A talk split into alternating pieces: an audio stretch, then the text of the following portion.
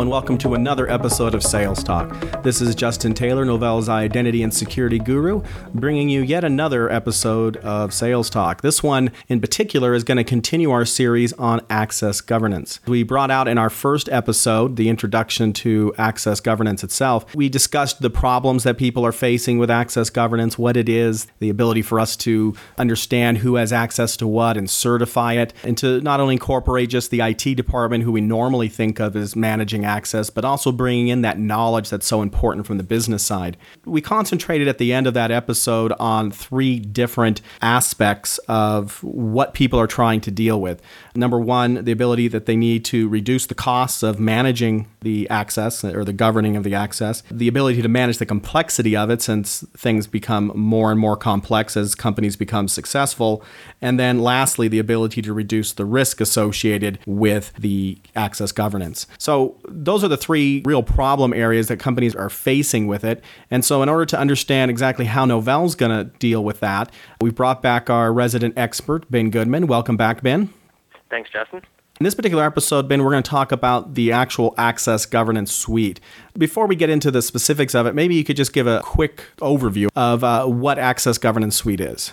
So, Access Governance Suite is Novell's solution to the access governance problem. And as we talked about in the prior episode, many of our customers are grappling with issues of trying to understand who has access to what and then being able to know who has access to what, and then being able to manage that so that people only have access to what they need to do their jobs, and then being able to report on that access as well. And our Access Governance Suite is really a, a suite of, of technology that allows us to uh, address that issue directly. So, is it just one product or is it multiple products? How does that work? Yep. So, the Access Governance Suite is actually a suite of two products tightly integrated. They are our compliance certification manager and our role lifecycle manager product. Um, so those two components come together to form our Access Governance Suite. I'm guessing that the role lifecycle manager piece is the component that allows us to, let's say, kind of model what's going on inside the system and, and understand it, put all these type of rules in effect. And then certification manager would be more around the ability for the business to kind of sign off on that. Would that be accurate?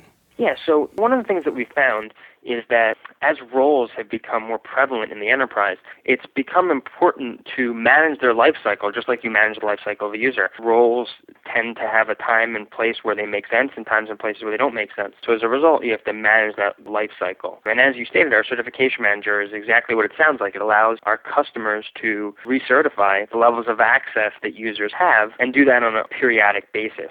It also has all the metrics and reports associated with that so we can see who's actually been recertified, who hasn't, who is yet to be recertified, what applications have been certified, what are my risks. Um, all that capability can be reported on because, quite frankly, doing a certification without actually being able to prove you did a certification is kind of worthless. So it's the whole trust but verify type of model there. Yep, exactly let's talk now about specifics about how we do this because again you know most things as i've always said come down to threes. We just talked about the fact that we had the top three problems that people have. Is there something like that for how we effectively manage governance govern that access yeah, absolutely. And we really have, it's a three step process that we do for, for managing access governance. It's kind of our mantra. It's discover, certify, model, a three step process. And the key thing is that those three steps are unique to Access Governance Suite. When you look across Novell's other ISM products, none of them do discovery, certification, or modeling. This, these are features which are unique to Access Governance and therefore are complementary to the rest of our ISM suite. So the first step is discover. Discover is exactly what it sounds like. This allows us to actually reach out into different applications or user stores and discover who has access to what. Now, one of the important things we do in this step is we may discover something like a RACF transaction ID, something that is a highly technical attribute that we discover. So we may just discover as part of our discovery that you have access to uh, RACF 54-RS93. If I presented that information to a business user, they would have no idea what that means. So this is a very important capability that the Access Governance Suite has.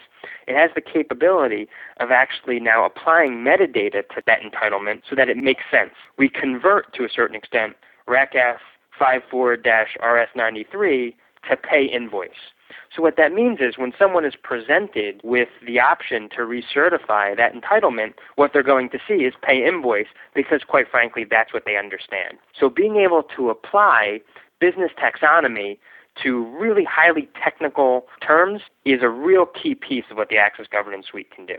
Yeah, because I can imagine if I was sitting down as a business owner and or you know some kind of decision maker, even an auditor, and somebody gave me something that said RS blah blah blah, it would make no sense to me. So I get that. That sounds great. What about the certification process? what, what is it that we need to do with that? I, I can understand discovering what we have. You know, that's going to help us discover risks, holes, and, and that type of stuff. But then, what's the certify portion of it?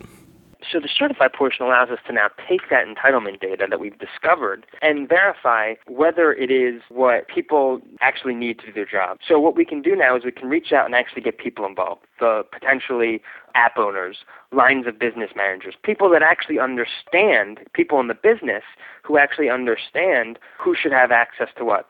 Now, as you and I discussed in our last podcast, a lot of this intelligence doesn't exist in IT. It exists out in the businesses. Because although IT may support the application, IT doesn't necessarily understand how the application is used or who uses the application.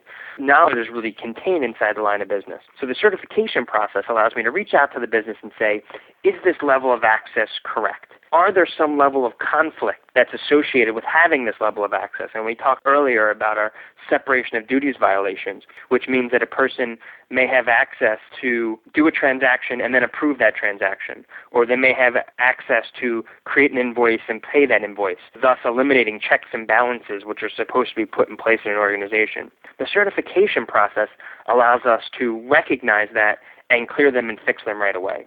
So certification is a really key piece. And the reality is, if we do certification up front, right after discovery, we can determine what is the proper level of entitlements that a person should have, and that really sets us up for our third step.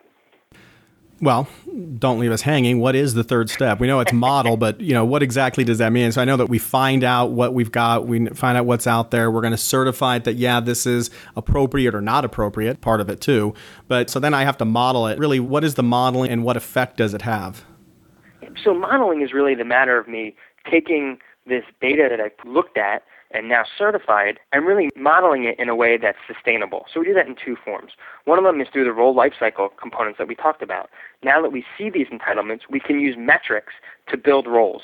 So seeing who has what entitlements, what location they're in, what department they're in. We can use all those metrics to determine the roles that make the most sense for my organization. Now, because I certified this data before I used it for role modeling, I know it's accurate data that I'm using, and therefore I can make the best roles that make the most sense for our organization. And I'm not creating roles that are redundant or don't make sense or creating too many roles, you know, more roles than I need.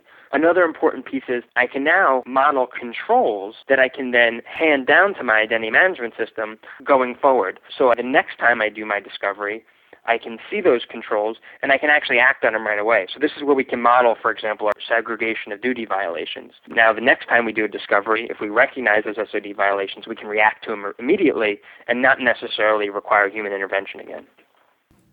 Great, and I really like that point. This is a good point for all of you listening. Is that notion there of the fact that because we discover and certify before we model, we eliminate those potential errors because now we know that we have the best information, the most accurate information in order to, to put out those effective access governance policies. Let me ask you this though is if I was looking at it, and let's say I'm a business owner and or some kind of executive at a company, and I'm really not in that department, the fact that my company is doing this over and over and over again, it just seems like a waste of money. Shouldn't they be able to do it once and get it done, or is there a reason why this is such an ongoing and fluid or dynamic process? Justin, so that's a great question. One of the things we really want to get across to our customers is the fact that this is a repeating process. This is a continuum. And there's a really important reason for that. The organization is constantly changing. People are being added to roles, being removed from roles. Projects are starting and ending. Systems and departments are created and taken down. What our customers need to do is constantly reevaluate. So the concept of constantly rediscovering what people have access to, recertifying that, and then potentially remodeling things like roles to what makes sense today is really important. And that's what's going to keep their access governance fresh. And that's what's going to keep it sustainable as well. We talked about the term sustainable in our last podcast. So that's what's really important. Sounds wonderful. It sounds like something, again, that people are really going to want to have um, in their business. Now, let me ask you this, though, because this is a question that's going to get raised quite a bit is there are some individual companies out there, we don't know why they make these decisions, but they choose not to go with Novell uh, for some of their identity management technologies. They may have one of our competitors in there. You mentioned in the last call, but I just want to make sure it's stated again for this one is does this product, does this Access Governance Suite allow us to go into opportunities where a customer may have one of our competitors' products, but yet we're going to be able to augment that and make it better. Can we do that? Yeah, absolutely. The reality is the benefits of an access governance suite to an identity management suite are universal. So whether you're using Novell's product or you've made the mistake of using a competitor's product, we're going to add value to that with our access governance suite. So that's a real key important thing to understand. One of the things that we've done at Novell is we've done some really exceptional integration between our identity management products and our access governance suite. So that's right there. It's out of the box. It's available. But that doesn't mean that people that are using our competitors' products can't get value as well. Great.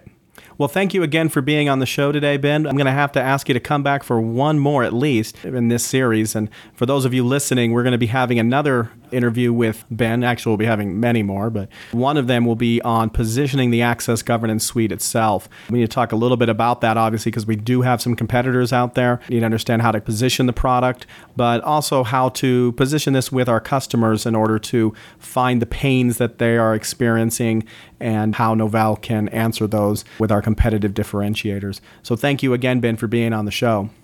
My pleasure, Justin. Thanks for having me. Let's sum it up here. In the previous one and in this episode, we talked about the three key drivers for why people are trying to do this. They want to again be able to manage the access of their of their systems, and they need to do so in a way that helps them reduce costs, manage the complexity, and reduce the risk. At the same time, we know that it's one thing to say to do that, we have to have a way to do it. And so in this particular episode, we've talked about how Access Governance Suite can do that for our customers or potential customers, and then also brought out that model, the discover, certify, and model aspect of access governance. And so, very important things for you to remember. Remember the fact also that this product is something that you can use not only within an existing Novell customer, but you can use this as a way to get into those customers that do not traditionally have Novell technologies deployed for identity and security and really provide value for them, regardless of what platform they have. So, thank you again for listening to another episode of Sales Talk. This has been Justin Taylor and Ben Goodman wishing you happy selling.